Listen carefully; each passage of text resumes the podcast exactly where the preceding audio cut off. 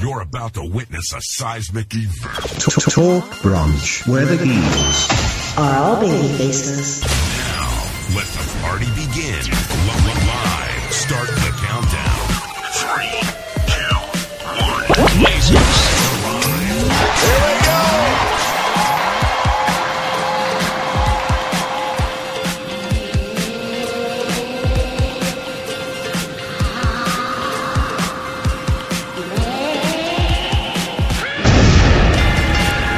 What's up, fellow brunchers? Welcome to Talk Brunch Live, October 4th, 2019. I'm your host, as always, Vic Dara, aka Captain Brunch, and listening to 343. Co hosting the brunch ship with me, as always, is Mr. Destin Frazier. Craziest week of wrestling ever, except for that last week thing. I could have done without it. Mm-hmm. Tell me about it. He's and like the one black eye on the whole week. Just like, why you? this is probably the one and only time you guys are ever going to catch me doing anything like this on a Friday, but we're doing this because you can consider this episode your new era launch special. We're going to go over the week of the new programming in wrestling, the new stations, everything happening with AEW Dynamite, everything that's going on with this current SmackDown on Fox that just ended, as well as the first ever two hour NXT USA Network, I guess official debut, season premiere, if you will. Yeah, this was their proper debut. Mm-hmm. That being said, people have been in and out of the chat room because Friday is a bad time to do things like this. But for those of you who've been in and out, shout out EB Gamer, AC, Mark718, Joe Woko, who stood in there the entire time. Holy crap as well as the rest of you that I saw coming in and out of there, and also those listening currently to the live broadcast over at TalkBrunch.com, and of course the majority of you who are listening via iTunes, Stitcher, and all other popular podcatcher apps. Just like our regular episodes, we're available on every major digital audio provider, including SoundCloud. Just search Talk Brunch. You can visit TalkBrunch.com for that, plus our social media links as well as replays of all of our content. And you could even just say, Alexa, play the Talk Brunch podcast. Ah. What a we week it's it. been. In more ways than one, right? really? This weekend was nuts. Yeah, I can't even believe it. And to think that's the way it's going to be from now on. It's going to be regularly stressful. Yeah. Not us here on Fridays. No, that's not a regular thing, but, you know. Yeah, no, this is the only time. Enjoy it. We're going to go over this. And uh, we're also going to. this was a special occasion. So. Yeah, we're going to do the Hell in a Cell uh, voting polls and everything. So that's going to be popping up and it'll be on the top of the website by the time this goes on demand if you're listening on demand. But we're going to start things off. Uh, well, what do you want to start things off with as far as the Wednesday blog goes? AEW um, or NXT? I feel like we should work our way up. So let's start off with NXT. Okay, fair enough. Uh, NXT has their first two hour episode, which starts off with Matt Riddle versus Adam Cole for the NXT World Championship with the finish being after multiple Fujiwara armbar attempts, Cole hits Riddle with his uh, casted right hand and he goes for the last shot. Yeah, and kills off uh, the original bro. Yeah, but bro, uh, bro Mr. No Cole's mo. night was was that what? I said, bro, no mo. Bro, no mo. There you go. There your episode title. Let's do it. All right. but uh, yeah, Mr. Cole's night was not over because holy crap! Yeah, Finn Balor comes home. Mm-hmm. He returns back and he's smiling Finn. Which is a big deal because Finn's the first ever NXT champion to come back. Yeah. And uh, I guess this is a permanent home for him, which is better than anything else I could say he was given on all of his yeah. runs. May as well, right? It's it's the only place where he's actually mattered. where he's used properly. Mean, we, we, we, we can brag about him still holding the record for the longest NXT championship run. We can't brag about that Universal titles thing. He could have been in the OC. Yeah, but then again, see, once again, it's something. It's something where it makes sense to do it. So why would they do it? Yeah, I think I just think he could have been in the OC rather than uh, Ziggler or whoever. Roode makes somewhat yeah. sense because of fortune, but Ziggler makes no sense. They could have done something really big, and they just decided yeah. not to. But either way, it's good to have him here, and they're going to do. It honestly works out better out. for him to be back in NXT because now he has a whole new. The roster is nothing like when he was last here. Mm-hmm. So it's a whole new breed of matches we can get out of this. Yeah. But it was good to see him back. The crowd came absolutely unglued. Yeah. I mean, and him ugh. feuding with Adam Cole is going to be really good. Like they're both excellent wrestlers, so we're going to be definitely- for gonna be wild. Mm-hmm. And uh, as far as this match goes, there were a few cool spots here. Adam Cole hitting that backstabber off of Riddle's shoulders. He sort of has him in like fireman's carry. He transitions that over into the backstabber very cleverly. Um, this was riddled with a bunch of, no pun intended, uh, the sequence of reversals in these guys, like just basic attacks and everything. Um, their exchange of kicks and knees, the kick versus knee story that they were telling there. Um, you know, that, that point where he, uh, where, where Adam Cole gets his knees up on the floating bro and then he follows up with the Panama Sunrise, I thought was a solid spot. Riddle sold the shit out of that Panama Sunrise. Mm-hmm. Yeah. Like he didn't hold back a si- he he got the full rotation. I mean, as much as we say about Riddle, the dude's talented. I mean, very, he very talented. he went out. He came out to play in this match. I figure like if there's any way it can get around to happening again, I'd like to see him do it again Yeah. Excellent like I was storytelling. thoroughly you know? entertained by him tonight. Yeah, excellent storytelling, and it's I like the way he doesn't make the same mistake twice. If I'm giving him credit as far as the strategy, like second Panama Sunrise gets countered into the GTS essentially, and then hit gets hit with the floating bro. So um, you know, like I said, really cool stuff here. Um, Yeah, Riddle learns match. very. Uh, that's one thing I've noticed whether it be rematches or anything. Riddle learns. Yeah. Hey, also Assassin Scene. Ironically, I didn't see you there, but yeah, yeah but uh, yeah, uh, like I said, very good first match. It, it was. It, it felt like it was anyone's game. I'm glad that they kept Cole with it though. Too soon for for Matt Riddle. Yeah, this is only his first title shot. I could see him getting it one day, but not just yet. Yeah, there's literally no no need, you know. Uh, the next segment is a Velveteen Dream promo. Uh, at the top of the ramp, he's surrounded by women and stuff, and you know your typical Velveteen Dream promo. Aside from the awkward part where he says he's never had any problem taking on two men at once. You know, that, little, that little innuendo there was kind of, oh, at least he's They knew what they surrounded by doing. women, though. You know, they make some sort of a. I don't know. I'm not even gonna go into what what I was going through my head there. If you can't figure it out, you're too young for this show. There you go. Well said. uh, Io Shirai versus Mia Yim with the finish being Io goes over with uh, basically her moonsault. Yeah, that's. Woo. this match was crazy. This I love Mia Yim's suicide dive. It's probably one of my favorite ones. Yeah, the one where she almost lead us herself. Yeah, that time, that time was different. Yeah, that time. Was I don't know what happened there, but- that time was also different for Lita, you know. But uh, yeah, good match. You know, I had no issues with this. Um, not really much to say. They had the regular sequence of spots. Everything looked well done. I like Io Shirai, and like I've mentioned before in here, her whole heel tactics and uh, psychology as a heel, and just her toughness and nastiness. Very well done. The medium stuff, I still don't get the hood shit, but whatever, whatever works. Io Shirai going over, I think, was a good off. choice. Yeah, yeah, pretty much. Uh, Shane Thorne versus Johnny Gargano, pretty much another filler match, but they did a really good job at uh, showing what Shane Thorne can do as a singles guy without his um, Mighty Don't Kneel brethren over there. Um, of course, Johnny Wrestling goes over with his super kick. Uh, match was really good. Everyone was on their feet for this one. Um, what are your thoughts on it? Oh, as as expected, incredibly crazy match. Um, I kind of like that. This is big for Shane Thorne because ever since he's been by himself, he's been just picking on the breakout guys. Now he actually gets a real fight, and I mean, it was what it was kind of what I expected from these two. Yeah, pretty John- much. Johnny's super kicks look like they shoot hurt. Yeah, really. I feel like you. I feel like you can't be thrilled to know you're in a match with Johnny Gargano because you know you're getting kicked. Yeah, he he might be one of the best people that they have in that whole brand. They don't use him that way, but right now he's, Yeah. probably the best guy there. You know. Hands down. But I mean, I guess they're just gonna let him cool down. You know what I mean? He's had big feuds. He's been featured in a lot of NXT stuff. Got to share the spotlight a little bit. Um, but Yeah, he's really, been really stealing the show time and time again. Give him a little bit of a break, I guess. And it helps out Shane Thorne because it gets him a big money feud. So Yeah, exactly. So uh, Candice LeRae faces Shayna Baszler. And uh, speaking of Gargano, because this is his his wife essentially against Baszler, finish here. Shayna taps Candice with the Kirifuda clutch. yeah, quick, but it wasn't a long match, but it was a physical one for sure.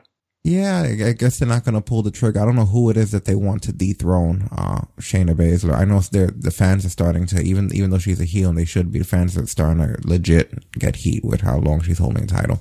I mean, it makes sense to me though, and I don't dislike it. I'm just And see, the thing about it is what I've loved about it, especially when we look at it, this is the most dominant champion we've had since Asuka. Yeah, I'm just. I guess And- everyone's just wondering what their end game is going to be. It's, it's uh, clearly Yeah. it's not going to be uh, Candice LeRae, but uh, what is It's- it- what is it- their end game? It's it's a tough call to make for sure, but I mean, yeah, I'm right there with you. There's nothing wrong with her as champion because the one thing about Shayna, she operates on a completely different level than any other champion before her. This girl beats you to the point where your body refuses to keep going. She it's like screw breaking the spirit. I'll break the body so the spirit can't get anything else to go. There's nothing Mhm. wrong with a champion who's continually adapting. She gets better at every defense like we nobody had a problem with 500 plus days of Asuka. So why does anybody have a problem with Shayna Baszler, who, example, on Wednesday celebrated one year being NXT Women's Champion? Yeah, right. I don't She, know. she did I it the, think, she like did it the same way Asuka did, and that's just beating people up.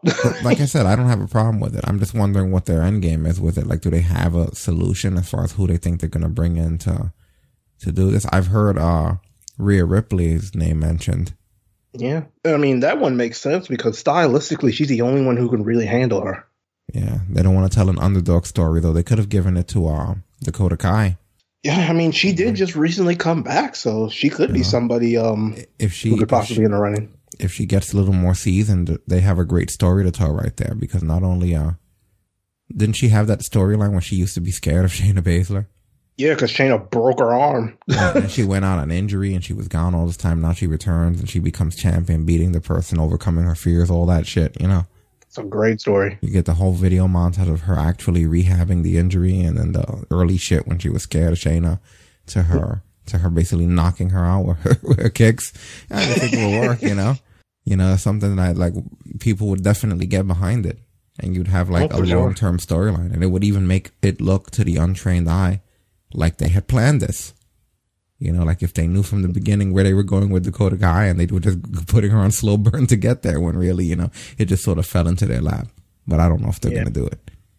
Yeah, it's a tough call to make because I mean Shane is beating everybody, so that's what I kind of like the way it's being done because now it's making it hard to figure out who's going to be the one to do it.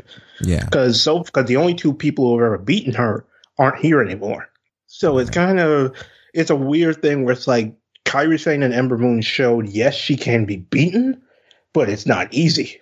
So I think that's the only difference that she has when it comes to Asuka is that she's already tasted defeat, so it almost makes it a little bit harder because she knows what it takes to beat her, and she's making it more difficult for everybody else. hmm I think she even showed it in the match with Mia Yim. Taking out an arm isn't good enough anymore, which makes her that much more dangerous. Yeah. Well, I'd like to see some good feud, but the point I was making with, uh, with a smaller person like Dakota Kai versus Rhea Ripley is Rhea Ripley's a little too obvious of a choice, you know, like you get a bigger, Yeah. stronger girl to kick her ass. Sure. Sure. That'll work. Logically, it, it's believable. But, uh, you also have an opportunity here for a David and Goliath storyline, which I always think tells a better story. Not only that, but with someone who, who has backstory to it. Just makes Exactly. sense. Especially since Everybody remembers watching her pop that girl's arm. yeah, that was a whole debut of that kind of stuff. So I just think it would be better than it. I mean, unless they have something else planned that I don't see happening. I mean, there's a few pretty beastly girls on that roster that they could go with. There's there's any possibility of, of ways that they could build a feud, you know. yeah, there's a lot of ways they can go with it for sure. hmm So next match was Pete Dunne versus Danny Burch, and um, finish to this was the bitter end, of course. Yeah, But then a rematch. Actually, an NXT UK rematch. hmm But we get Damian Priest who shows up because, uh, yeah, I guess he's gonna be feuding now. That that's the next big feud, right? Pete Dunne versus Damian Priest. Yeah, looks like it, which is uh, going to be kind of an interesting one because history says Dunne struggles against larger opponents. hmm He had some issues with Joe Coffey. He lost his title to Walter. Uh, a, title defense he had against Wolfgang, he struggled there. So Damian Priest has a little bit of an advantage, and the fact that he's extremely athletic. It's kind of crazy. I think somebody had an advantage over Dunne, but yeah, it's going to be interesting to see what's going to happen. It's going to, it's a big one for Priest. It's his first full blown feud since he's been here. So I'm intrigued to see what happens. Mm-hmm. And uh we get the Street Profits against Red Dragon, or as they're called here, Nothing. Kyle O'Reilly and Bobby Fish. and uh thanks to the assist from Roderick Strong on the apron, Red Dragon essentially goes over with um total elimination. This night made me hate Wale so much more than I already do. Oh, that's This right. Man Street Profits did not even try to, learn their theme music. Nope. Y'all couldn't was- have got Josiah Williams again. He was just going Street Profits, Street Profits. And the first, you, you, you hear you fuck it up the first time. When I say profit, y'all say street. Like ain't the profit street. All he said, all he kept saying was, "When I say one, you say the other, and then we want the smoke." That was the, that's not the lyrics to their song, dummy. Jesus Christ, I hate him more and more every time he shows up. Yeah, and you know, I don't know why they keep hiring this whale guy. Right? Like, get, just give give me give me Josiah Williams, who added lyrics to a song that didn't have lyrics to take over twenty five. Right? Bobble Caesar, we're gonna get to that as a matter of fact. Oh yeah. Well, We haven't trust me, we haven't forgotten. It's impossible to forget it, you know. oh, it just happened. I guess we put it that way. Yeah. Uh, Yeah, so uh Babu, hold him off, Yeah, please. hold that thought, Don't burn thought. him out before we get there. We're almost done with NXT. All we got is AEW and then we're gonna get trust me, we're gonna get there. But Just hold, just hold him for a little while. I swear we'll get there. Yeah, but uh, yeah. So at the end of this, ultimately, all everyone uh from the Ring of Honor stable winds up going over. What are they called again? Um, Undisputed era. undisputed era. How the hell did I forget that? I just How don't I was sitting there like, wait a minute, how did you forget that? but um, yeah. So Yeah, go ahead. You could say. so basically, up next, uh, Roderick and uh, O'Reilly and Fish are celebrating the ring. Adam Cole comes out and starts celebrating from the stage. And so nice We'll do it twice because Full Sail comes unglued because Blackheart is back. Tommaso Ciampa emerges from the back.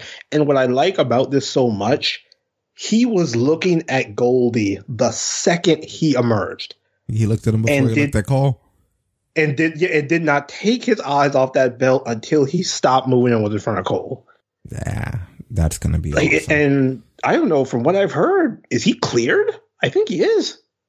I mean, I would hope so. It would be really foolish of them to to do that and not be ready to do some sort of an angle with him. Don't you think? I, I want to say I heard something either bet- between Wednesday and now that he's clear. So I'm like, yo, if that's the case, this just got way more fun. yeah. Um, Fabio Caesar says he thinks they're gonna do Finn versus Ciampa. I mean, they could. And that's it for 'Cause, I Cole's mean- run already, just like that Cole's old news. Uh, I don't, I don't know if I mean I don't know if they're taking the title off him right away, but the fact that they both show up and confront Cole on the same night, don't like we all know Ciampa's not a person to let anybody go before him. So I could see them them making making like number one contender or something. Hmm. Yeah. I don't know what happens next. I mean, I think that's almost a little bit of a rite of passage for Cole to have to go through realistically two of the best past NXT champions they've ever had. Like you have the record holder and the guy who, if he probably didn't get hurt, might have broken the record. Yeah. Assuming everyone's staying put nice and snug at NXT right now. A lot's gonna change in the next few weeks, you know. Yeah, I mean, if you're gonna keep anybody, keep that group, keep that little set right there. Because I mean, you have ammo for at least a year or two worth of storylines. Yeah, absolutely. Yeah, but it was great to see both of them back. It was great to see Ciampa on his feet. He looks good. It was just cool seeing Bowser come home because that's that's something I've been doing in my universes for the past like two or three games, just putting him back in NXT. Yeah. Well, excited for that. And they had a they had a very good start. So so overall my opinion of the first NXT of the Wednesday night wars is this. It just felt like another NXT. And that's not a bad thing, you know, but it's it, it just felt like another NXT. It didn't really feel like they went out of their way to make it different for that. yeah, outside of the two returns, nothing was really special this time around. They they they kept their formula, which I guess is what they intend to win this with.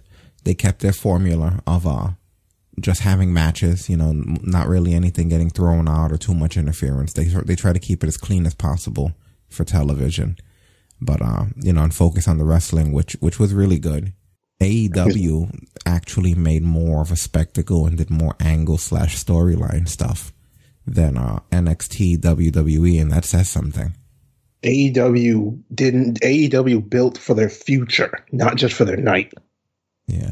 Well, like I said, NXT was good. It feels like the same NXT, which you know what? At the end of the day, you can't complain. That's yeah, what the same NXT about. is good. Everyone's worried that on USA it would feel like something different. It feels like the same NXT that was on the WWE network, but ironically, that might be to their doom. You know, because exactly. because it's the same NXT that's on the WWE network. People are already desensitized to the idea of not needing to watch it live since all of it was in the can anyway. Yeah. And now you have this fresh new product. It's almost impossible to choose that one over this one. And when you look kind of look at it, and I was uh talking to some friends about this before, the thing, and when we get into AEW, it'll kind of make more sense. NXT getting here two weeks early almost kind of backfired because it gave you two weeks to get used to them. That's Whereas exactly we had with AEW this one night and it's fresh. It's right there. That's exactly what they did. Everyone's already had two weeks worth of NXT. Why wouldn't you tune into the new thing now to see how they're going to do yeah. things? You already know how they're going to do things. You've seen it for two weeks. You, like, you've seen it for two weeks all, and you've had four intros because they would outro and then intro back onto the WWE network. yeah. So it felt like four episodes. Yeah. So in reality, I almost feel like debut on the same night might have been the better move. Yeah, of course it would have been the better move. Because everything would have just every because for the people who have never seen NXT through the network watching on USA, you would have got to you you had a real feeling of oh shit, which one am I going to watch? You didn't have that same feeling on Wednesday. First to the races, sometimes last place. Look at Sega Saturn. Hmm. They they launched that shit early. You know, where's your and Sega now, Saturn right now? You know, I, I wouldn't be able to tell you. I'd be able to find Waldo before I found that. They wanted to jump ahead of the PlayStation. It was ahead in technology and in everything else. It was a powerful console, but uh, no, didn't work out. So sometimes being late to the game helps. And I think that when it comes to AEW, that was something that could have, uh, would have been better for them to launch, but it, but it worked out. That being said, we should start yeah. talking about it. AEW Dynamite open. And yes, mm-hmm. even Scorpio Sky did it. So now it is a thing. What is a thing? The Dynamite. Oh, did he really? Yeah, he did. At the fucking. oh boy. Oh, it was wonderful. All right, but yeah, Cody and Brand. Cody comes out with Brandi, and uh, this is a match against Sammy Guevara, with the finish being Cody goes over with an inside cradle, and uh, it was a very good opening match to the entire weekly brand.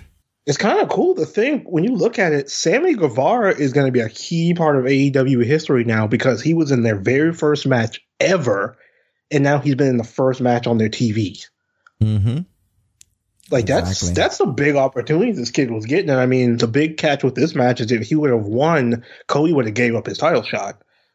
Yeah, and this guy's a young oh, dude with a lot of talent, very athletic. You know. Oh yeah, one of my favorite spots out of this match. It looked almost like he was uh, using the bit from uh, Andrade, the moonsault where he lands on his feet, moonsault into another one. But when Cody moves, he runs up into a standing shooting star press. Mm-hmm. Yeah, very solid stuff. And Cody unfortunately winds up taking Brandi out with that suicide dive. Uh, this is part of the storyline that they had there. But but Guevara was full of all kinds of talented spots. He had a springboard cutter. Um, I did like that Spanish fly and the shooting star press as his two high spots. Uh, overall, yeah, really that cool. Kid, that, kid, that kid is extremely talented. Yeah, like Fabu said, it looked like wow. something from Will Ospreay. It did look like something out of out of the pages of Will Ospreay's book. And then afterwards, we have Cody, who's getting interviewed by Tony Schiavone. But then, um, Sam, uh, basically Sammy Guevara gets back up and he sort of yanks Cody over and it looks like it's going to be that heated moment, but then it's sort of like more of a code of honor handshake moment. But Jericho comes out ambushes Cody and he kills the feel good moment. Uh, he went cold breaking, uh, Cody. Uh, and he he gives him that nasty spot, the power bomb on the four setup chairs. He had some of one of those. Oh my uh, god, that looked like hell. And uh, what I do like about this is that they went into picture in picture the way SmackDown used to do on USA, because SmackDown does not anymore. But they went into picture in picture, and uh, the stuff that was that they show was Jericho's run in, like a lot of his attack, a lot of his brutalization of Cody was shown in that picture in picture. And that was cool. It was a way for them to indicate that this picture in picture is not going to be used for filler. We won't just be doing rest holds until it comes back. We actually put something relevant here that would make you not switch channels in a smarter way. So Exactly. I did, I did think that that was very well done. It it felt more as if they were looking out for the fans in a sense like, hey, let's make sure you guys don't miss anything, but still get this commercial break in here. Well, if they were looking out for the fans, they would have timed it where it wouldn't have even been on commercial break at all. You see the full screen. What they did was they looked out for themselves by giving the fans something that would make them have to stick around for the commercials. Yeah, true, true. You know, that was a compromise. You know, you watching the commercials, they're getting the ratings that they need on that network, and uh, everybody wins. So, good strategy though. I thought that you see, that's how you keep people. That's how you put butts in seats. There you go. So, uh, Steve Cutler versus MJF was the next match with the finish being Cutler tweaks his knee coming off of the top rope and MJF goes, goes over via Fujiwara armbar. And, uh, I don't know. That was a really short as hell match. Did he really tweak his knee there or what happened? Or they just decided to screw with this Ah. match? That, that that almost seemed kind of like it seemed like it was really more about MJF than anything. So I think it was just it felt like it was more the promo than anything else. And then it's just like, all right, well, let's get in there. Yeah. I don't know. It's kind of I, I wasn't quite sure how to feel about that one. And then, uh, they do like a little thing with Jay and Silent Bob at ringside where they're taunted by, uh, who the hell are those two guys again? The, uh, the guys. Uh, Angelico and Jack Evans. Yeah, right. The green guys. Don't you know I'm green? I mean, green in outfit, not in stature. That, you know. You don't Yeah. want the heat telling somebody Jack Evans green. You don't want that. yeah, yeah. No, hell no, no. He's definitely not. I'm I'm glad AEW put those two together as a tag team because I wa- I looked up some of their old stuff. Oh, they are a force in AEW. hmm I think they're probably next to I want to say Ortiz and Santana and the Bucks and uh, the Lucha Brothers. I want to say they're probably team almost the longest. But then again, with the exception of SCU, but Yeah. Which, speaking of, next up they have a ringside promo and they reveal um that the, the two people competing in the next week's tag team match are going to be Daniels and Kaz. And the Lucha Brothers come out and basically it causes a brawl. They do the whole all the King's horses and all the King's men and all the King's D Malenkos come out to split this match. All the Kings and- Dean Malenkos. you know, make sure everybody's nice and safe and uh give you some nice heat going into the following week. So good spot this there. was the promo. know. This is the promo where uh, Scorpio Sky goes dynamite. And it's incredible to have uh JR competing against Jerry Lawler on opposite brands and also to have Tony Schiavone and JR, two people who worked against each other during the Monday Night Wars, one Nitro, one Raw on the same Yo. show. I literally never thought about that. Holy shit! it's the craziest merger of stuff ever. And then to see the old school Nitro style of having the, the interviews halfway up the ramp, uh, I thought that was really well done. SCU being the first people to do it. Yeah, I thought that was cool. The whole thing had a really nice vibe to it. Just stuff that, uh, just felt good, feel good stuff. Yeah, everything was great. Great set. It was packed and they did beat the hell out of, uh, NXT in the ratings. I think it was like they had one, One point four million, I want to say. Right. NXT had what eight hundred thousand or something like that. that is correct. That is the Yeah. numbers. Smashed them. Yeah, so we're already seeing it, and they they congratulated them on social media. They said congratulations to AEW, but it's a sprint, not a marathon. Um, I guess basically saying you know that it'll be over time. I don't know if that's how this is going to work. We'll see. Maybe they know what they're doing. We don't. I personally just saw the same old NXT that I could watch the following day on Right. Thursday. Like I, like I think everyone should choose whatever brand they're most comfortable with and enjoying the most as what you watch live. And whoever doesn't, whatever the opposite of the brand is that you choose, just be cool if people spoil it. You know what I mean? It's gonna happen. You can't ask people to not spoil it during a, a Wednesday night war like this because it's gonna happen. If you're an AEW person, you might hear some NXT spoilers and vice versa, you know? Pretty much. this is it. You know, that's how I'm choosing AEW as, as a where I'm going to watch live and then NXT, at least for the time being. You know, it's like these, these decisions are written in stone. If you jump over one week, that's the beauty of it. They have to stay on their toes. They have to Yeah. keep your, your attention. You know, that's really important. So don't be scared to one week go, you know what? I might watch AEW Thursday. If you feel that the, the previous week you just didn't see anything you liked and vice versa. Yeah, I think what the, the perfect way this Wednesday night war could go is it's just constantly back and forth Yeah, absolutely. because everybody's thoroughly entertained. And it's just I, um, both companies win because at the end of the, the, the there's no real winner there. The fans are the winners. That's the best outcome for this thing. Yeah. So the next match was Hangman Page against Pac, formerly known as Neville in WWE. I find it interesting that they introduced him as weighing 206 pounds because I caught that too. because it made me question is that is that how funny life is that he's le- legit one pound heavier than a 205 live person or was that like an easter egg troll where they said you know he's one pound too heavy to be in 205 live you know I almost kind of wish it was, but I don't know. yeah no, It's it's it's crazy enough to where it could or could be. yeah no it really is Yeah, but of course, for instance, this match, uh, after basically catching with it, as they call it, a mule kick shot to the gens, um, Pac goes over with a combination of the black arrow into the into the brutalizer, and Page passes out. mm-hmm and by the way i don't know who it was that called it on commentary but that was an avalanche fall away slam that was not a blockbuster One of y'all need to get together and stop that. Yeah, that's a very different looking move from a blockbuster. It's not even close. But yeah, really good. Glad to see both of these guys in action. Adam Page is losing a little too much for a guy who's a dramatic dude that comes out on a fucking horse.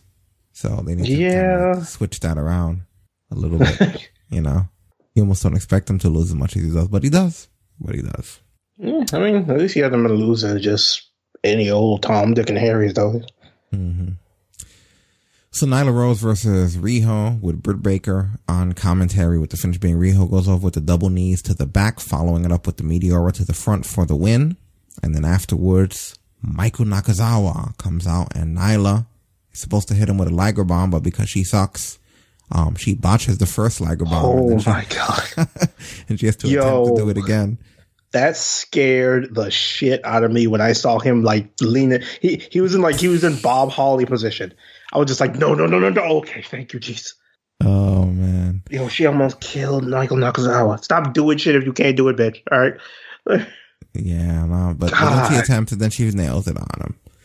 Um, Kenny Omega comes out to try to break things up because I guess uh, Nyla Rose was his former student or whatever, I think it was Riho, was right? or was it Riho?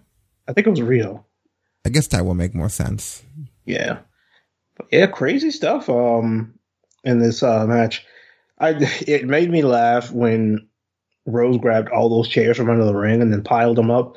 She lied uh Riho on them. And she got to go for that that somersault that, that somersault senton and just And cracked off misses- all the chairs. Misses Riho and gets nothing but chairs on the outside. yeah, and uh, yeah, I also, I mean, Riho's really cool. I like the way she matrixes out of that splash cover, like you know, she she slips off from underneath.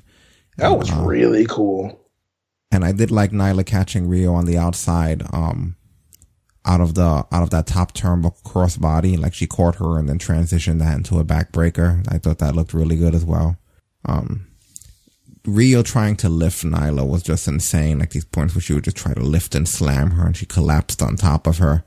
Um, that looked really well done. The way it did look like she legit was gonna break this girl's legs just from the weight of her alone. You know, Nyla also has a very good looking Death Valley driver. Most big people like that do. And Riho did a nice avalanche suplex, even though um, a lot of that is really on Nyla to get the work of some shit like that over, you know. Yeah. But uh, I like the pop that the crowd did and everything for that. The, the girl did she? I think not. I think Riho was the true definition of that old phrase. It's not the size of the dog in the fight, but it's the size of the fight in the dog. That little dog had plenty of fight in her on um, on Wednesday. Yeah, and I like the fact that they chose someone like that to be the uh, first champion. Someone very talented, small, but uh, offensive. You know, really cool, very talented, very agile. Yeah, awesome match. And that brings us to the main event, which is Kenny and the Bucks against Santana, Ortiz, and Jericho. So basically, the new LAX with Jericho, with the finish being Jericho goes over Matt.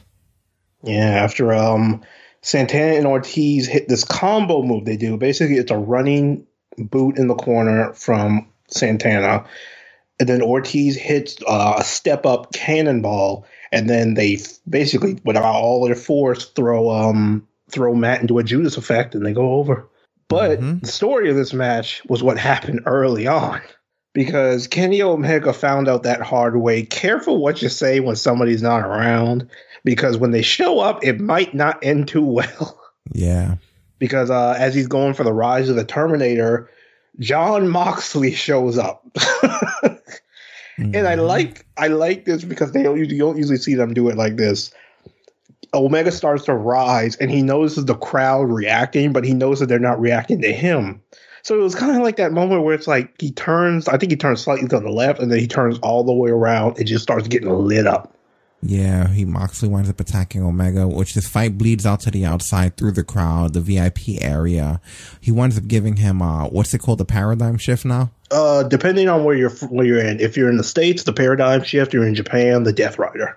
All right, well he gives him a nasty one through the glass table. Really, Oh, that bad. looked like it He sucked some- on he so put many some really levels. juice into that shit. It was incredible. Yo, he got him almost vertical. Yeah, really, really crazy stuff. And the craziest part about it is, while that's all going on, the match never stopped. No, match was That's the, this entire time. that's the kicker.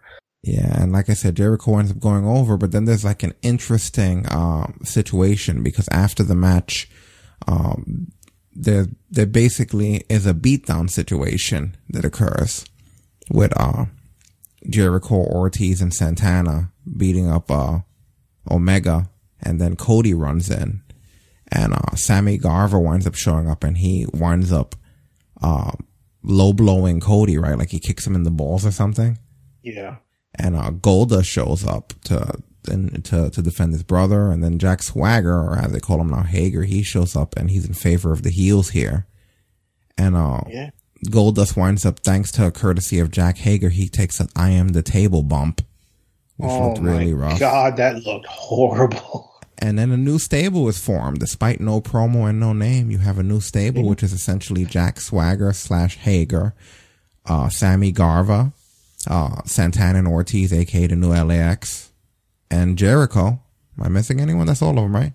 Yeah, that was pretty much it. Yeah. I kind of like together. doing it that way. Like, don't make it clear, hey, this is a new stable. Let the fans realize it. I kind of was hoping for something more. Maybe this is the old school guy in me, but I was hoping they'd all take off their, their stuff. There'd be shirts underneath, or they'd say who they were, or something. Right.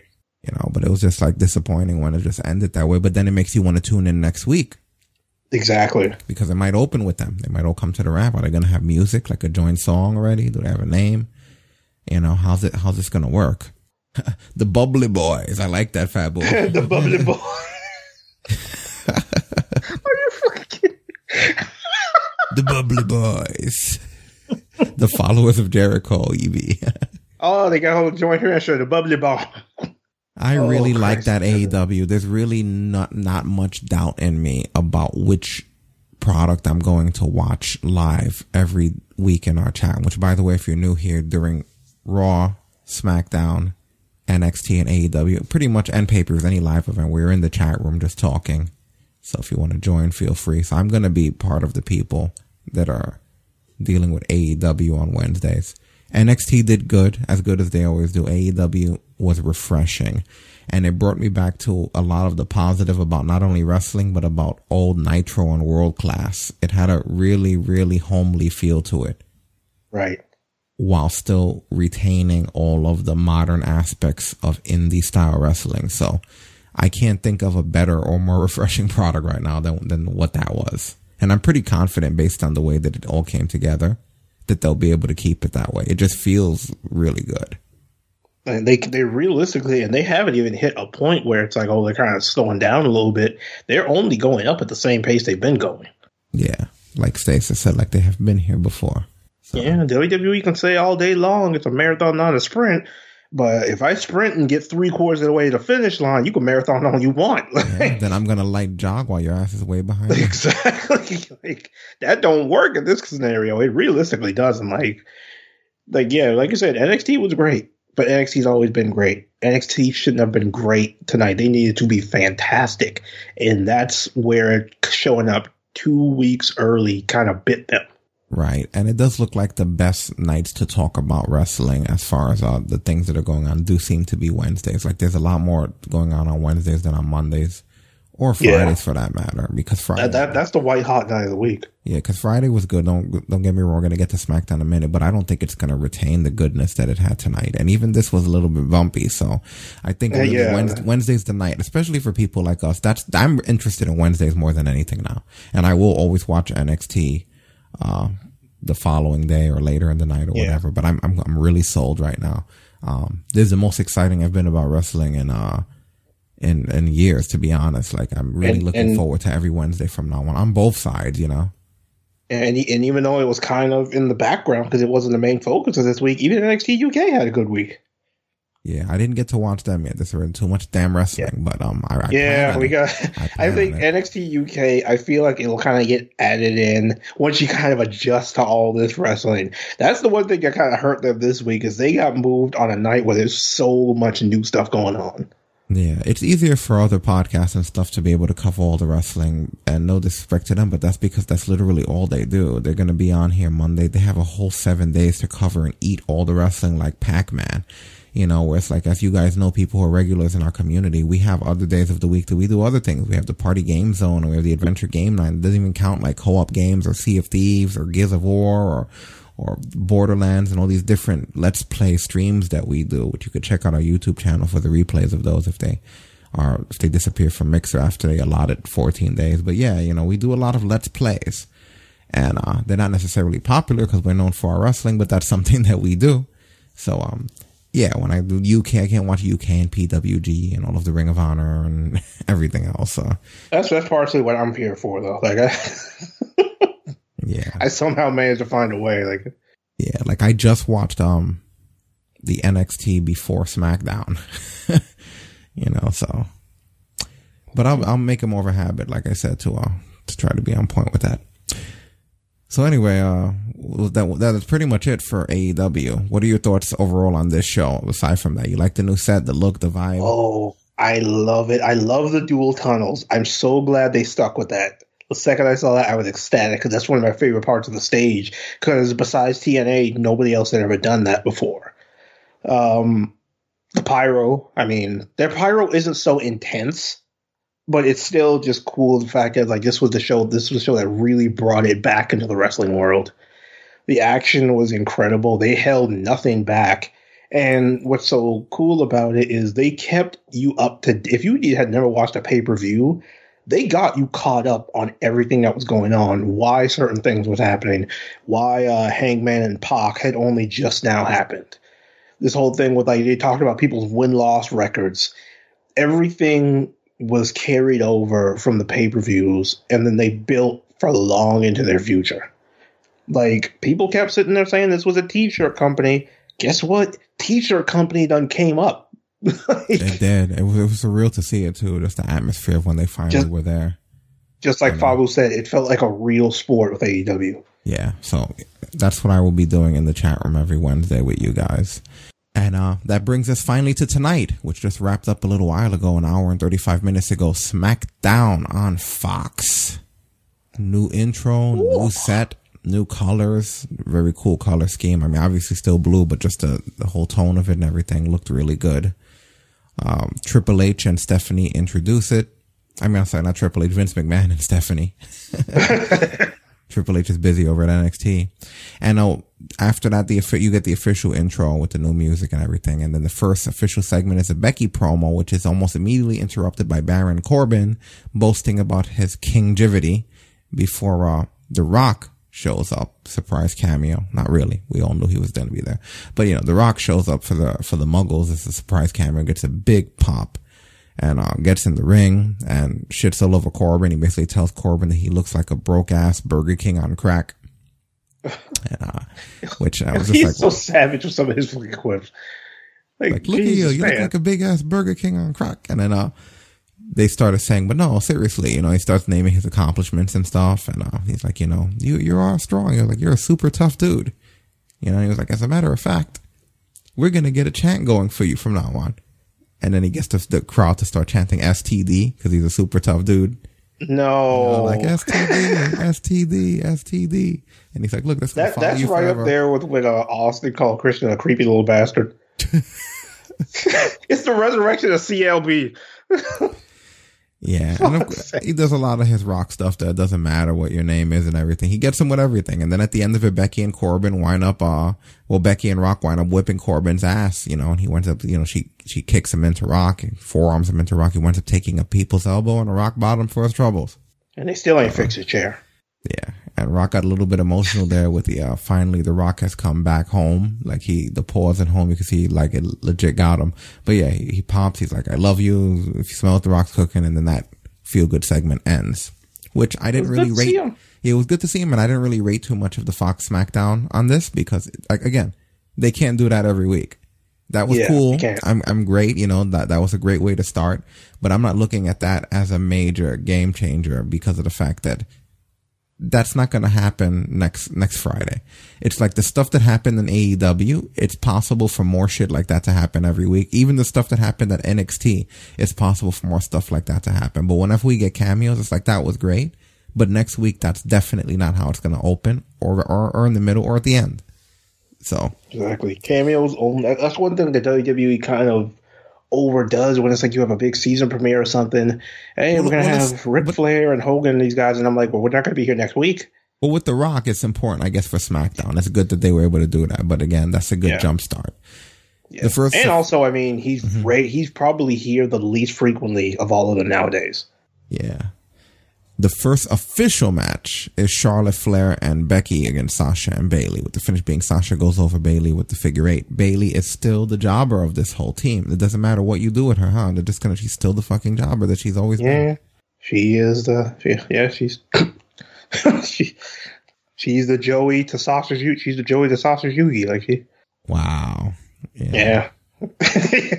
yeah, a little too real, right? That's some harsh stuff right there. You watched the show. You remember who we got was getting their ass whooped? yeah. But yeah, like I said, it was a typical match with them. Very physical as always. They all have the same chemistry they always had in the ring. Again, this felt like a SmackDown match. It wasn't bad. SmackDown's always been good though. I'm not going to sit here and talk to you guys about a SmackDown match. It felt like a good SmackDown match on a different network. Yeah. Damn. Fabu says she's the janitor or the horsewoman. Wow. Jesus. Take that back. I don't even feel bad now. but she got the ass of a goddess. All right. she got right. the cake of the horsewoman. Yeah. All right. Bayley with that ass that no tights that can can can contain. Right. If only you could stick that to another girl. Some of y'all out there need it. if only could could copy and paste that, huh? It wouldn't look real. That's the bad part. It would look worse than like what was that time they copy and paste a Kurt Angle's bio or a referee's head. No, you know it'll, it'll look it'll look worse than Dana White in the UFC game. Yeah. Why do you think that it is though that uh that freaking Bayley is the one that's the jobber? I I've never understood it because like when you look at it, especially when it comes to like the fact of these three girls being champions of all the ones, like I mean, Bayley was a great NXT champion. She was a great Raw champion. She's been a great SmackDown champion if if considering that all four of them have been former or current champions, you can look at it this way now. If anybody's the jobber, it's the one who can't defend the title. Hmm. I mean, obviously Charlotte would always be the one to probably lose the least. Becky's the only one realistically who's been able to dominate Charlotte. And then you have Bayley, who has victories over multiple ones of them. And then there's Sasha who once she gets the championship, it's like, okay, defense number one, let's go. But you know what? If when you turn somebody, it should be for for the most part for that next big push. Like, why right. turn somebody and then have them just jobbing out like they're the same doofus that they were before? Bayley you know should I mean? be wrecking these three girls. You know, if not now, then when else would she have an opportunity? You know, you got to look at it that way. And that's yeah, what really bothers me about it, you know? Because it's like, if you're going to do a heel turn like that, don't waste it and have her just tapping out on the first SmackDown on Fox. Yeah, she's she's been taking pins left and right ever since she ever since she turned. By by her tapping out on the first SmackDown on Fox, they're basically telling me their their decision. She's not a top person for them. They don't have any plans to make her look strong. They don't have any future ideas of what they're going to do with her. They don't care because they're not going to go through the trouble of putting together a show like this that has all of these different features. And if you really listen to commentary during this, if you're listening to them carefully, they were explaining themselves, which they don't normally do. Whenever someone was there, they were like, "That's Charlotte in the left top corner. This is Becky over here next to her," and they were explaining people's moves. They were breaking things down because they want this audience to understand who's established and what they're doing. Go back and listen to that commentary. The entire night was them explaining. Every time something happened, they explained why. They explained who it was. They explained the backstory. They weren't just doing regular commentary. They were informing. So that means that their whole objective for the SmackDown was to let people be informed on who's who and what's what, an overall recap of the landscape, if you will. So if they have Bayley tapping, they're basically telling everybody, and by the way, she's a goon. You know what I mean? Like that. There's no other explanation, right? You know, I especially if they're being that one. careful, they're just basically saying, "Hey, you know, don't forget we have this goon here." You know, This is the Goonie Goo Goo of the group. Like,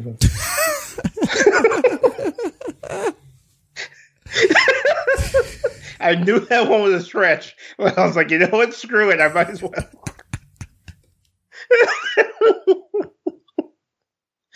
it's Charlotte, Becky, Sasha, and Goonie Goo Goo. yeah, it just got. I don't know. It just gets on my nerves. you know, that's just. Yeah, like, it, on, it doesn't make sense. I was so excited. Remember how excited I was when this Bayley thing first happened? And we were talking about all the possible ways that this can go, and it went none of them. See, Stasis, you know, great minds think alike. There you. Know, but um, yeah, it went You know none of those looks- ways. It's like I can't believe that it just went none of those ways, man. You know what this looks like? This honestly looks like another case of they thought as far as oh well they've been wanting to turn him heel, let's turn him heel, and then they didn't think anything past it because they've done stuff like that before, and it never works out. Like they don't understand. We don't want this thing just because we want it. We want it, and then we want to see where it goes after. Yeah. And even, and, and here's the thing. So the finish is the figure eight and Bayley taps out, right? Even as she's tapping out, commentaries explaining the move. Like, it's like they're not even thinking about Bayley. In fact, she's out. Like, go back and listen. They're, they're just like, and that's the figure eight. Her father made the figure four, but this one's twice as good. while she exactly while she's tapping. I was just thinking because we don't give it. We just want you guys to know about Charlotte and the figure eight. They were talking about why she's The biggest the difference is that she she you know. bridges up and she bridges up on her arms instead of just lying flat. Don't you for that? Like what the hell are you doing? this is why this is why we call her the queen, and this is why she did. They explain that they didn't explain shit about Bayley. The Queen City is located in Charlotte, North Carolina, but since she's the Queen, we call like come on, dude. Just for the record, my Yeti hates me right now. But Tap, you're tapping like Bayley. No, but like I said, that to me it was just a joke, man. The the whole way that it, it, it was portrayed, they're explaining this is why this person's this and this is what I person. There's Bayley tapping anyway, but Charlotte, it was just like wow, it was so blatantly they didn't care at all. you know what I feel like we should do is this episode's going to have a title. We got to put the title and then just put in parentheses, just tap tap tap tap tap tap tap. So poor Bayley, she she turns heel just to be Sasha's goon. And I, I think I mentioned it on here a few weeks ago that I saw the signs once things would happen, like uh Becky Lynch would come running down the ramp and like uh Sasha would more or less just send Bayley at her, you know, like go go get her and then like slide out the back of the ring. Once that shit started happening, I was like, oh man. They gave you that role, like she throws you at her heels at her opponents. you know, like what a waste. So I'm I'm really disappointed that they, they really downgraded Bayley's status. Sad part about it is it's it's the it's the norm with this company, and it shouldn't be. She's the new Alex Riley. You know, Oh my god! get ready. You're gonna see her carrying Say around to face. You're gonna see carrying around Sasha Banks' briefcase soon. Oh, Christ, no, no, no! and You ain't that far start. from Money in the Bank. Don't joke like that, man. She's gonna be the one hitting Charlotte and Becky in the back of the head with it, so that Sasha can win. So when Sasha cashes in, she's gonna be on to just show up and just be all forgotten about. Oh man, hilarious stuff. See it now. That's the worst part. So there's an interview with New Day, but this isn't done by your typical WWE staff. Instead, they use Erin Andrews, who's a Fox NFL reporter. So this is part of, I guess, the little deal that they have with Fox, and she did pretty good out there. She she uh, interacted, smiled a lot, seemed to enjoy the atmosphere. You know, pointed the the microphone at the crowd when they were popping and uh, everything. But it was like I said, good interview there. And this is immediately followed by uh, a Fiend promo where he's intimidating Rollins and uh, Rambling Rabbit's a big Rollins fan, so they kill him off again. They show him what happened, and you know, he Is Rambling Rabbit's gonna be like the Kenny of this show? Like, that's kid. That's literally what he. That's that, that. That's what Joe Wall said in the chat room. Because yeah, literally, he's a. He's he comes out with a Rollins shirt. He's like, "Hey, Rollins," because they're on the Tron, and Rollins looking up it. And he's like, I, I, I wanted to tell you, I'm your biggest fan." And uh, you know, this is when Bray's just like, "Hey, well, you know, you're such a big fan. I didn't know that, Rambling Rabbit. Why don't we, uh, instead of warning him about why he shouldn't have the match with the Fiend, let's show him what's gonna happen." And then they have like Rambling Rabbit and like a little mini-sized uh Hell in a Cell, and uh, Wow. They have that other dude, the one with the beak, whatever the fuck his name is. He just shreds them up. Mercy the like, Buzzard. Yeah, you, need to see the fur. Fucking Mercy killed him last everywhere time. you know, and then it's just, and that was it. Then he just has the head and the body like in separate. It was just some dark shit. You know how it goes. You know, that was his way of showing what happened there. So we get that. And then, uh, finally we get Nakamura, um, against Seth Rollins with, uh, Hogan and Flair watching from the crowd, which is interesting because after the, uh, it, it sort of, uh, goes to commercial after the Fiend promo and it just comes in with Hogan and Flair almost at their seats and the music's already going, I am a real, like you catch the tail end of that and them just sitting down. That's pretty much the last you see of them. And, um, that, which I think I just caught like the back of them a little bit. Like they were barely on screen.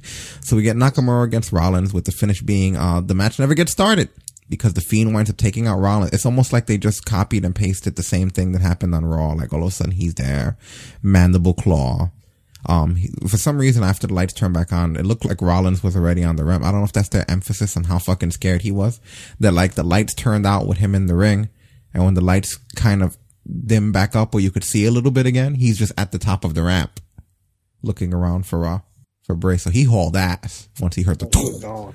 It's like yeah, fuck it, and then he got caught on top of the ramp anyway, mandible clawed, which is how they end that. saying you you I'm just saying when the fiend is inside you that next time it's like no I I won't again mm-hmm. So finally, we get Kevin Owens versus Shane McMahon in the ladder match, with the finish being Owens hits a surprisingly tame power bomb on Shane in that little spot where the ladder set up diagonally across corners. yeah So the old ladder bridge Yeah, little ladder bridge, exactly. But it was a, it was tame. There were there were better spots in this match, and the tame ass fucking power bomb is what is what they decide to, to to go home on, which really pissed me off here. Um, you do get your your typical spots though, Shane's signature flying table bump, which you know what, man, at this point, I don't even I never need to see that again. You know, it happens every match. It sometimes happens almost every week like Sometimes the spark on- that was in that spot is not there anymore if there was still a Sunday night heat, he'd do it on that shit. You know? like it's just a little ridiculous, you know? Um like there, there's such thing as just sucking all the fun out of a spot that's exactly what they've done with this yeah, one like no one even reacted. I didn't react. I don't think everyone just kind of went, yeah, yeah, flying out, well, fuck you. You know, it's like just stop doing it all the time. So at this this the, point you can see it coming before he even goes near the turnbuckle exactly. So this is the first match where they took a commercial break in the middle of a match, and it was only a little bit after nine. So that's not bad timing at all with commercials, considering you got over an hour and about five minutes worth of SmackDown, where they strategically timed each segment where it didn't go over matches, which is what they were doing. This is the first time where they kind of cut to commercial here. Uh, just figured I would note that since we're talking about the difference in production and things that they do. Uh, Kevin Owens winds up hitting the frog splash on Shane from the top rope to the outside through a ladder. Through a ladder. Like literally. It's one of the craziest. like, again, I'm going to say this. He hits a frog splash from the top turnbuckle. Shane set up on a ladder on the outside, going across another ladder bridge, but on the outside, and he fucking frog splashed into the air and he hit him so hard. I would have made that the finish if this was if I was booking this. I would have made right after that nasty frog splash through the table. He would have rolled in, climbed the ladder, and and uh, pulled down the briefcase just like he winds up doing after that that shitty power bomb spot. that to me, that was the most memorable spot. That frog spot. He broke that damn ladder, you know, and uh. Shane also once again he gets hit his, gets his shit and he does the coast to coast. He has a ladder set up in the corner against Owens. He hits the coast to coast into the ladder at one point in the match. Stuff like that, you know. So again, there's nothing to really hate on about this match. It's uh it's what you would expect. Yeah. You know, um, we do got a little bit of post Owens here, which I want you guys to check out. Kevin Owens, after months of this back and forth between yourself and Shane McMahon, tonight has to feel like the ultimate retribution, keeping your job here at WWE and ensuring that Shane is gone. Yeah, it's. Uh, I'll tell you how happy this makes me. I'm so happy that Goldberg just walked by as you were asking me that question. I didn't even care. It didn't even upset me to see his bald head. That's how happy I am. Uh, you know, in here earlier were Nice for one of us. Shane and I's walking papers, and then I won, and he was just handed his walking papers, and he's gone. And that's not just good news for me; it's good news for every WWE superstar that busts their ass week in and week out, but then comes to SmackDown Live or Raw every week and has to see Shane McMahon take up time on television that should be dedicated to them. Look, I've been about, I've been all over, like I've, I've said this time and time again over the past few weeks. It felt like it was never ending, this thing with Shane, and uh, and now it's over. And I'm, I just really can't put into words how happy I am. And uh, I'm gonna keep this. Now it's empty, but whatever. I'm gonna keep this as a, as a memento. I'm gonna hang it on my in my house or something. I don't know, or uh, maybe I'll just carry it around with me. It looks so classy. It's nice. What are you going to keep in it? oh, crackers. Thank you. Crackers. Oh shit! Crack! Oh my god, that's fucking wonderful. Yeah, see, you see, look, see, if this was one day Owens, yeah, I'd be able to see his bald head and be happy too. But nah, nah. Yeah, but uh, good stuff. Really good. A sheet cake. Yeah, the sheet cake is from uh, somebody gave him a sheet cake one day at a final battle. I don't know if you you remember or were watching back then, Dustin. Uh, I don't think I was that. Wow. Yeah, he came through the the ramp and like you know the way everybody reaches to touch him and shit. One Yeah. person just had this long sheet cake that they and they were trying to uh, and they were trying to hand it to him. Like obviously he wasn't able to take it, but like he just passed along. I don't know. Like it was just weird because I remember thinking to myself, like what was the thought process of this fan? Like some fans will put up signs. Some some fans will put up signs, and other Some fans will um, even hand them their phone so they can take a picture with them. you know, and, and, and other fans will, uh, you know, do stuff, the selfies. But this guy was like, you know, he, you see him at home baking the sheet cake for Owens before, Oh god, what you making there, Tim? Oh, I'm making a sheet cake. Oh, who for? Kevin Steen. and that wasn't, and that was in Canada, and that was the one, if I recall, it was the first time that he won the, the Ring of Honor world title. So I was, You know, this fan, th- And, that, uh, that fan's gonna hear this and think, okay, if I ever want Kevin Owens to win, I just need to show up at the arena with a sheet cake. Yeah, but sure enough, in his backstage promo later on that night, he was eating the fucking sheet cake. I'm sure you could probably find it on YouTube if we look far back, but I'll never forget because I thought I forgot all about. Like I remember thinking, I wonder what that fan was thinking, and he didn't take it then, but somehow the fan must have got it to him, man. Because I swear to you, the backstage promo, he's in his locker room eating like he's eating the fucking sheet cake. That is amazing. Yeah, what a great champion celebration. Tables, ladders, and sheet cake. So Shane McMahon's gone. What, what do you think? What do you think's gonna happen? Is that the end of Shane on WWE television, or is he gonna? I hope fucking else? so, because that best of the world shit had ran its course months ago. Yeah, I'm tired of seeing him in the ring, sweaty, three and a half seconds in. And it's like, it's 2019. Why the fuck is Shane McMahon anywhere near on the level of any of these guys? yeah. Like your hair is literally white, like Gandalf. I can see your scalp from a distance. Like, that means it's time to go, son. Like this. Yeah, and he still does great, but I think he really overstayed his welcome. And to think that this all started at the uh at the crown jewel. Yeah, and then on top of that, it's just like it's one of those things. It was the whole like just being here all the time. His spots lost all their luster. When you don't get excited to see coast to coast or the elbow through the table anymore, that means you've been here too long and you've been doing the spot too much. Yeah, it does. You're absolutely right about that. You know, and, Like that spot, there, there's nothing to that spot anymore. I'll get more excited seeing Hangman do his apron shooting star than I will coast to coast anymore. and I get that he's supposed to heal it up. You know, I 100% understand that, but just don't saturate people with this to the point where you're literally like the storyline is reality. He's literally taking up TV time. We have like a stacked roster right now. We have Shane McMahon flying around. Exactly. Like we don't need that. Nobody needs that. Yeah, definitely doesn't vibe well with me at all. After this, they give a SmackDown's greatest moments montage where they show like some of the memorable things, like Triple H getting taken out by Arnold Schwarzenegger. Um, what else did they show? The Big Show. They ended it. They top it off with the Big Show Brock Lesnar top turnbuckle spot. Oh yeah, the old ring break. You know, there's all of all of the big SmackDown moments. Think of them. I'm sure you'll remember the. Uh, I'm surprised they didn't show Jericho, unless I missed it. They didn't show Jericho getting gored through the top of the SmackDown stage by Rhino. That was like a big I feel- iconic SmackDown. I, I feel like they probably did. That probably worked their way in there somehow. I don't recall it though, you know, because I'm trying to think of big memorable spots, and that's what made me realize that uh that they don't seem to have one, you know. But who knows? Maybe I missed it. I'll watch it again. This just happened, so it's like that. I'm I'm shooting literally everything off of memory as far as the the, the flashbacks go. Exactly. So we have an eight man tag team match: AJ Styles, Randy Orton, Dolph Ziggler, and Robert Roode against Braun Strowman, Miz, and Heavy Machinery. With the finish being Strowman going over Ziggler. Everybody goes over Ziggler. It was, and a lot of this match was just a parade of signatures and finishers. They tried to do one of those greatest SmackDown ending type sequences. Um, they had this guy Tyson Fury, this boxer, in the crowd. I'm not sure why Braun Strowman, as a babyface, there was points during the match where he would like scream at him and, and intimidate him, and then that distraction would cause the heels to get the advantage. And I'm not sure why Braun. And at the end of the match, he was um he was pinned up like they were trying to hold Tyson Fury back, who winds up jumping the barricade and security takes him away. And it was just like, why is Braun, who's on the babyface team, intimidating or picking a fight with this Tyson Fury guy and why not essentially winding up with Tyson Fury being held back? Is, Tyson Fury going to be the heel? Are they going to do a program with, with this guy? I'm not sure what they were going for here, but whatever it is, in the current context of the way it was used, it missed the mark in my opinion.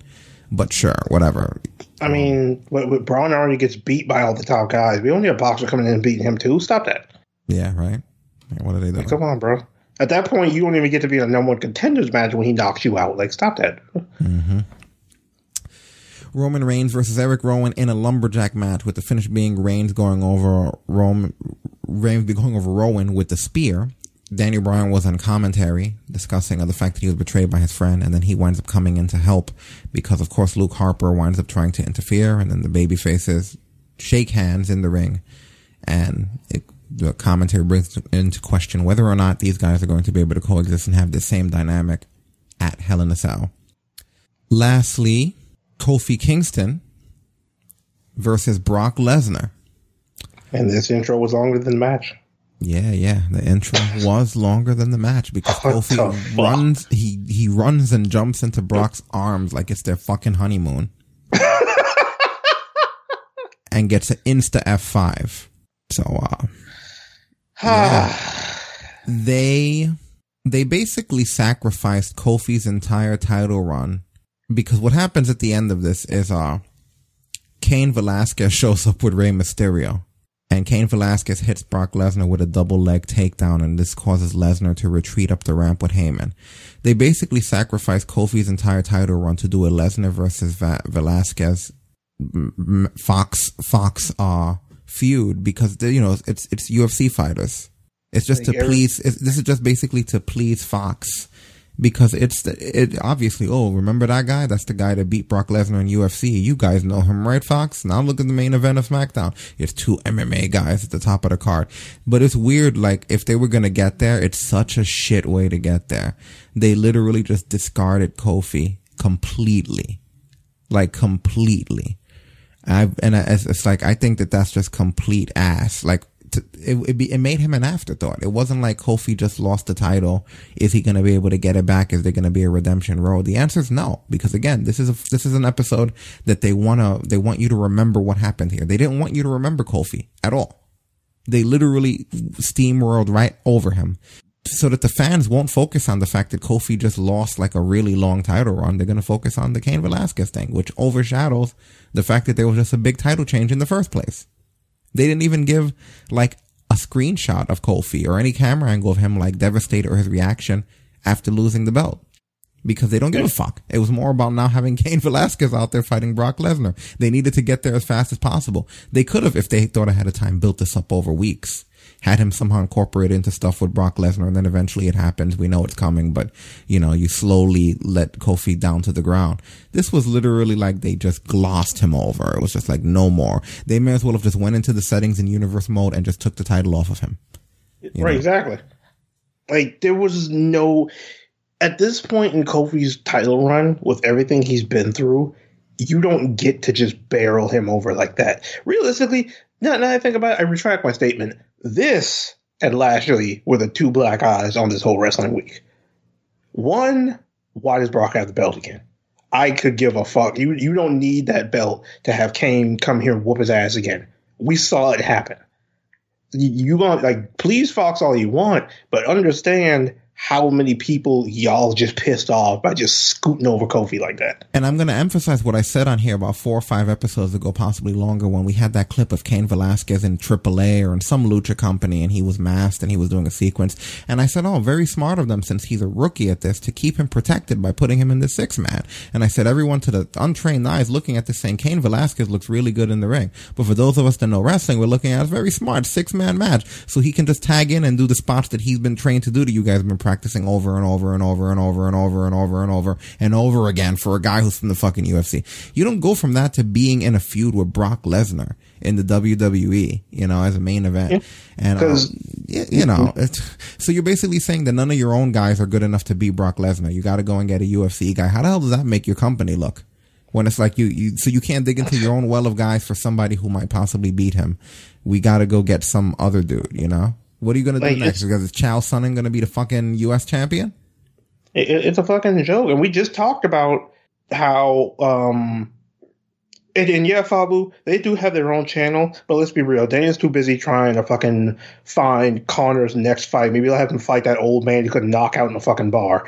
But it, it it's just a point where, one, none of these wrestling fans care about Cain Velasquez. Two, I watched Cain fuck up Brock and then Brock get no rematch. I don't care about this fight.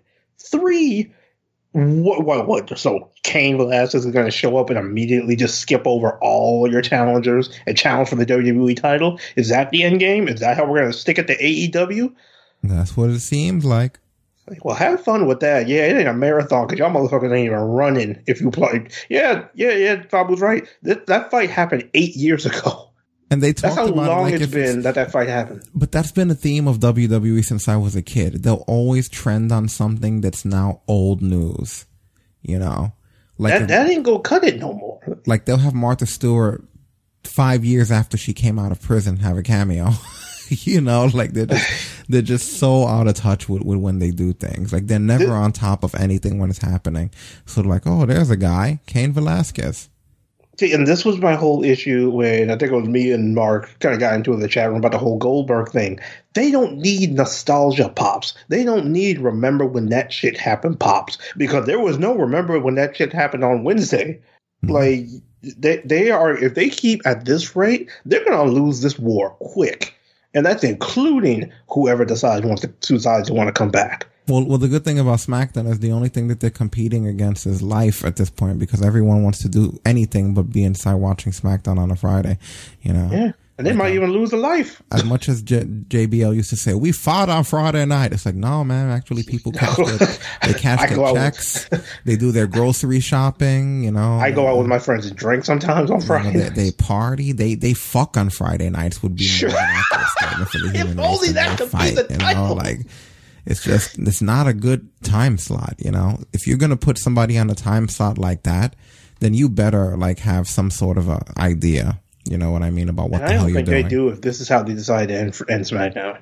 You know, because it it'll be easier to to just watch that taped if that happens.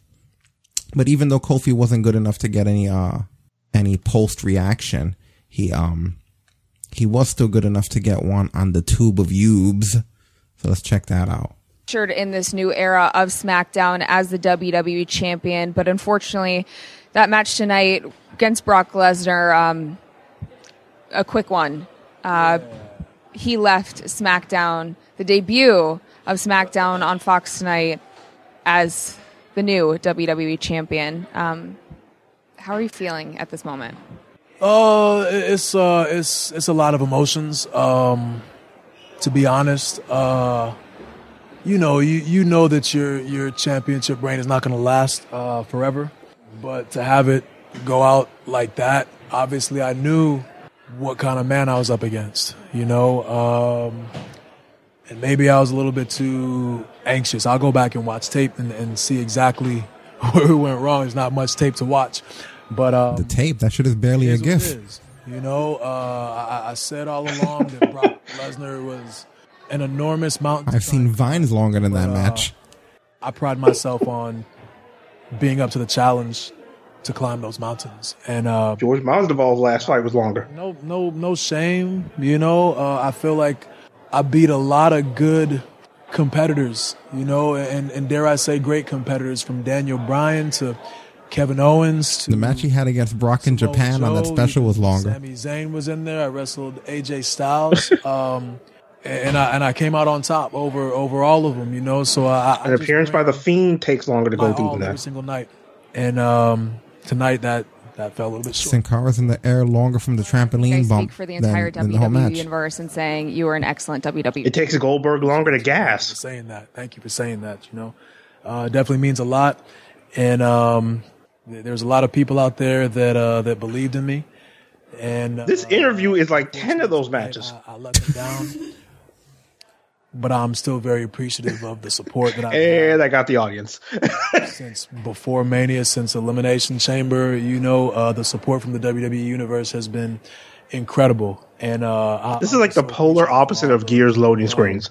that I've felt over these past few months. It's been a, a crazy. This ride. interview should have been the match. Uh, my my brothers, the New Day, support me the whole way. You know, uh, so it is what it is. You know what I'm saying? It, it doesn't feel very good, but these uh trying situations are what I've seen bullets fly slower than that than that of course, match. following your match, Cain Velasquez coming out and laying out Brock Lesnar. What exactly do you make of that?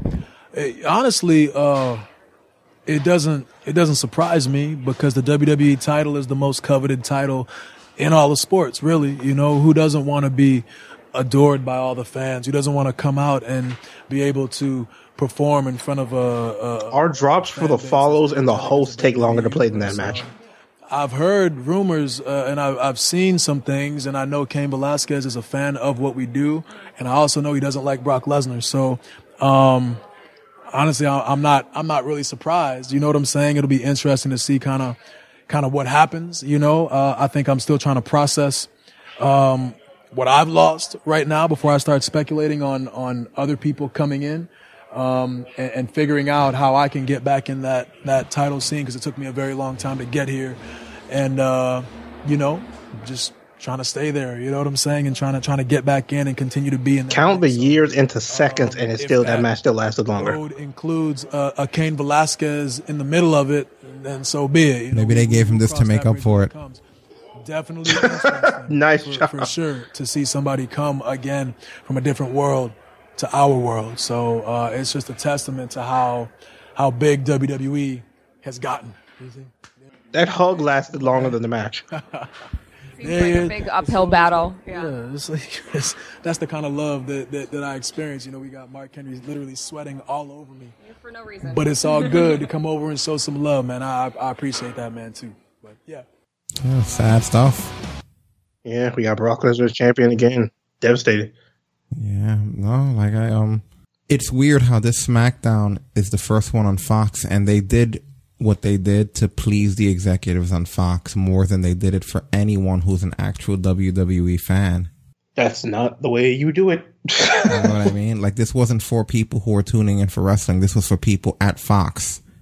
You know that ending, which yeah, that's not the way that you do it. And like, and you're right, Fabu. This isn't about uh, this wasn't about Kofi at all.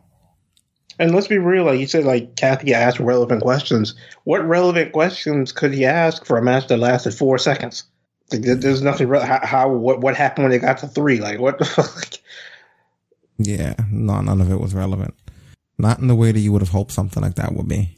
this was not a good way to end WWE's first big week in this new era of wrestling. Yeah, I agree. Like we went from great Raw stage, Pyro and the Fiend to Brock Lesnar's champion again. And here's a Cain Velasquez thing that they put up there. Oh, goody, goody. Uh, here with Rey Mysterio and former two-time heavyweight UFC champion Cain Velasquez. Guys, what happened out there? What did we just see? I'm here because Brock knows what he did. When it wasn't right, I saw it. So I'm here to get It's plain and simple. I mean, Cain said it all. My son No, he didn't, you liar. Suffered a beatdown. He said one shitty sentence. Cain and me were raza, familia. One sentence where I had to actively remember what he was talking about. One sentence. And Rey's Oh, like- Fabu said, I thought that was Dominic at first. I had to get a double take. Dude, I'm so done. did I. Like when I first saw him, I thought, man, that ass whipping made him buff and he shaved his head. For a split second, that was my thought. He thoughts. suplexed the fat off of him. Like that, like I was thinking it was like when when Vegeta asked Krillin and Gohan to almost kill him so he'd be stronger. I was like, is that what happened? This guy experienced Mark, guy boost. Mark, Mark just said Kofi needs the rapid. That Kofi interview needed the wrap it up button. Wrap it The up. one for Chappelle show. He just show up with the thing. Did it? Yeah, Kofi gave the speech, man. Oh my god, Fabu said I thought Rey got bad at him and made him shave his head and do steroids. I am done. Kofi gave the Mr. T farewell speech, right? Everybody should love their mama. he wanted to take and enjoy that last few minutes of focus before they focus on Cain versus Brock. Oh god, Cain's interview was longer than the match. There you go. that first sentence he said was longer than the match. This bit could go all night, which is still longer than that match. They're off to a great start on Fridays. They just ruined everything and then said, "Welcome to Fox." God Almighty! Yeah, And to think there was a point where, for some reason, people were worried about how AEW was going to do. I think they'll be just fine. I think so too. Only one of the shows is real competition to them right now, and that's the one that just so happens to run at the same day. Yeah, but but it's not over because now we get to vote, guys. I'm gonna put the link in the chat room. We're gonna look at the card for Hell in a Cell. This is they literally, I believe, only have three matches on this card. So this is gonna be the least amount of clicking you guys in the chat room have They- ever had to do in the in the five years we've been doing. This. I've never, I, I don't get like. They, usually we see something through the website announced, something. Usually they'll drop a hint at one. They are literally about to have all these matches. They're they're, they're going to December to dismember us. Remember that when they when it was like five or six matches on the card and they only advertised two. Part of what influenced us not to do everything on the regular Monday show this week was aside from having this new debut of wrestling, I wanted to give them a little bit of time to fill up this this uh, card so that we'd have more to talk about here. Yeah, we, we, we were talking off the air like, wait a minute, has there only been three matches? Like, yeah, so far. My theory was, okay, they'll announce them on Friday or throughout the week. Nope. They they don't care about it, you know. They're worried about Fox.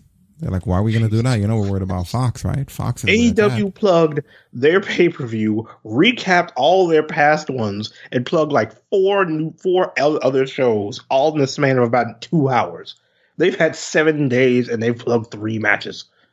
Those Hell in a Cell matches are going to take an hour and a half each. God, I wouldn't complain, but I mean, Jesus. Actually, no, that first one, no, that that first one, I'm gonna need that one to end. It shows that they're no longer prioritizing the WWE network at all. They've taken all of their stuff off of there. That was the main things that people wanted. And all that's left for pay-per-views that aren't even bringing in the revenue that their deal with, with uh, Fox or Saudi Arabia is making. So that, that's just an afterthought. It may as well just be called Hell in a Special. you know, it's just sad. That, that's gonna come back to bite them. I'm calling it. But anyway, yeah, if you're in the chat, click on this link and don't forget that on Sunday we will be here in the chat room talking in the chat with you guys during the pay per view, and then we'll do a post show afterwards where we're gonna go on the air and uh and we're gonna discuss everything. you yeah. know, as we always do. So don't forget to tune in for that. But let's get into some of these, three of these Oh matches. God, oh my! All three of these matches.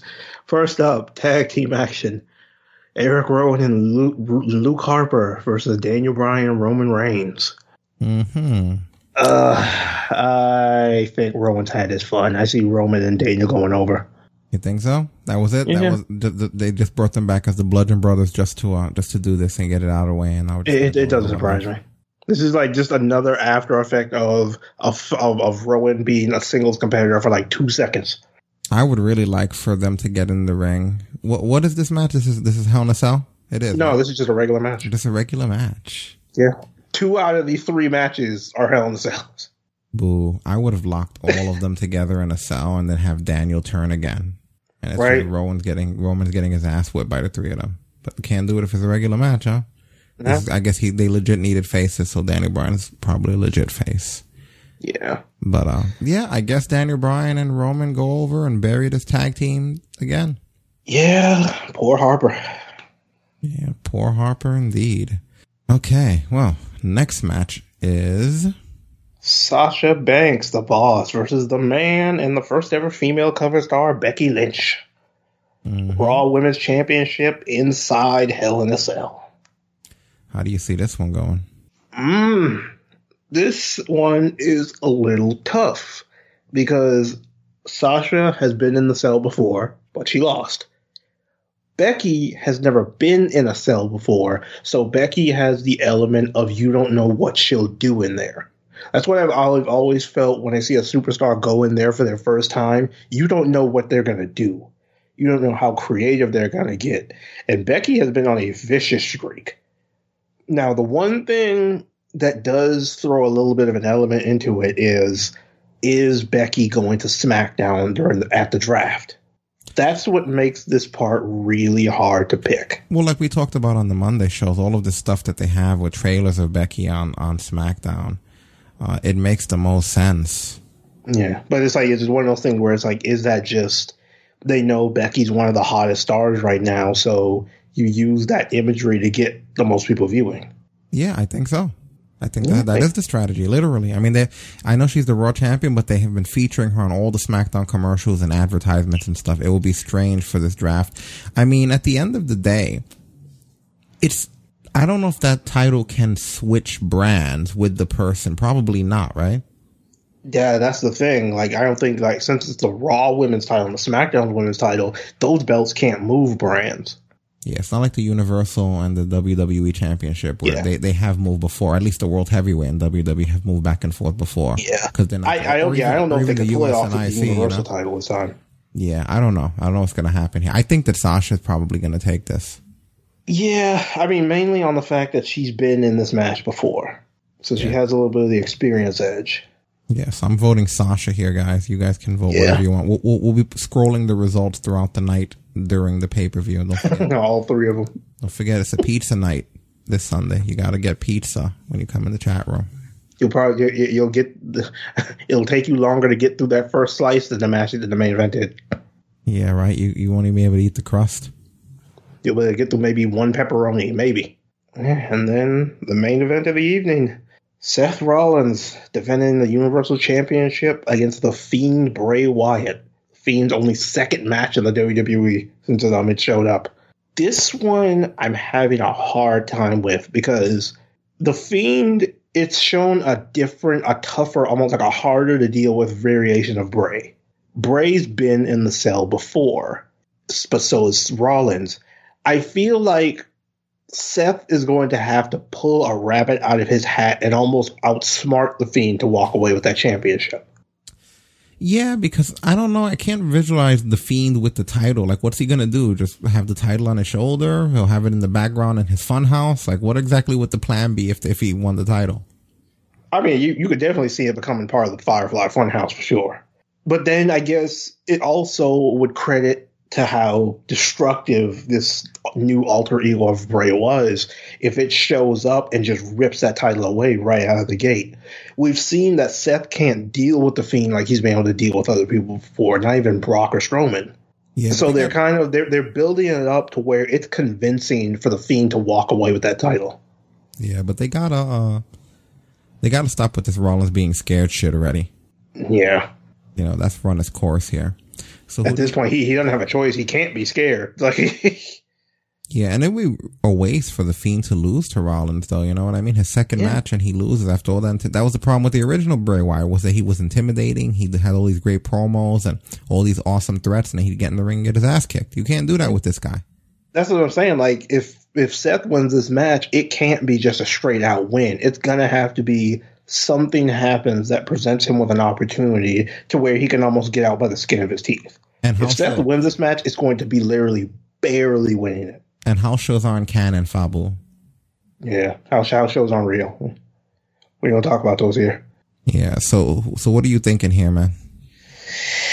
Oh man, this is so difficult. But logic, the way they've been building this up, I think the fiend walks away with it because this ver this this fiend, the way it's behaved since it's been here, we've never really been able to explain to explore the uh, the aspect of what because we've seen people try to run. What happens when you run and you hit that cage and you realize you can't go anywhere else? It almost seems like Hell in Cell is tailor made for this variation of Bray Wyatt because Seth won't be able to escape no matter where he goes. Yeah. Well, I don't know what to do here, guys. What do the chat room think? What are you guys voting? It's a really tough one. Like, yeah. I'm gonna go with Bray, just as because it'll be something different, and the Rollins run hasn't been doing anything for me. yeah, especially not lately. Like, yeah, I think I'm going for the Fiend with this one. All right, well there it is. The votes are in, folks. Took us no time at all. Thanks WWE. You hit that finish button, and that'll bring that to an end. And I'm definitely looking forward to seeing, especially since it seems like we're in the dark here. I'm looking forward to seeing what they're gonna do with this pay per view this Yeah. Sunday. All right, well I think we're done here, right? Pretty much. I mean, of course, you know we do this usually on Monday as well. So I mean, Monday is going to be fun because there is some more 2K20 stuff out, and we'll get to that one. That's going to be fun. But Yeah, but don't forget this Sunday pay per view, uh, chat room, and then the post show. If you've never been in our chat room before, just go to talkbrunch.com. Probably the easiest way to get in there. Go to mixer.com slash talk brunch, Second easiest way, but it's on both of those. And um, don't forget on the weeks where we're not doing wrestling, generally around 11 p.m. is when we'll do random streams, our winged weekdays, where we'll do either continue our Gears co-op campaign or Borderlands. Might even do something later tonight. Who knows? Maybe not. Probably not. But yeah, doubt it. it's been a long day. but, uh, but you know, that's the kind of way that it usually is. So just keep it in mind. And I mean, of course, when we're doing the post shows, just like tonight, we're hanging out and shooting the shit in the chat room. So All right. Well, that being said, thank you to everyone who has hung out with us for this random as hell uh, first week of the new era.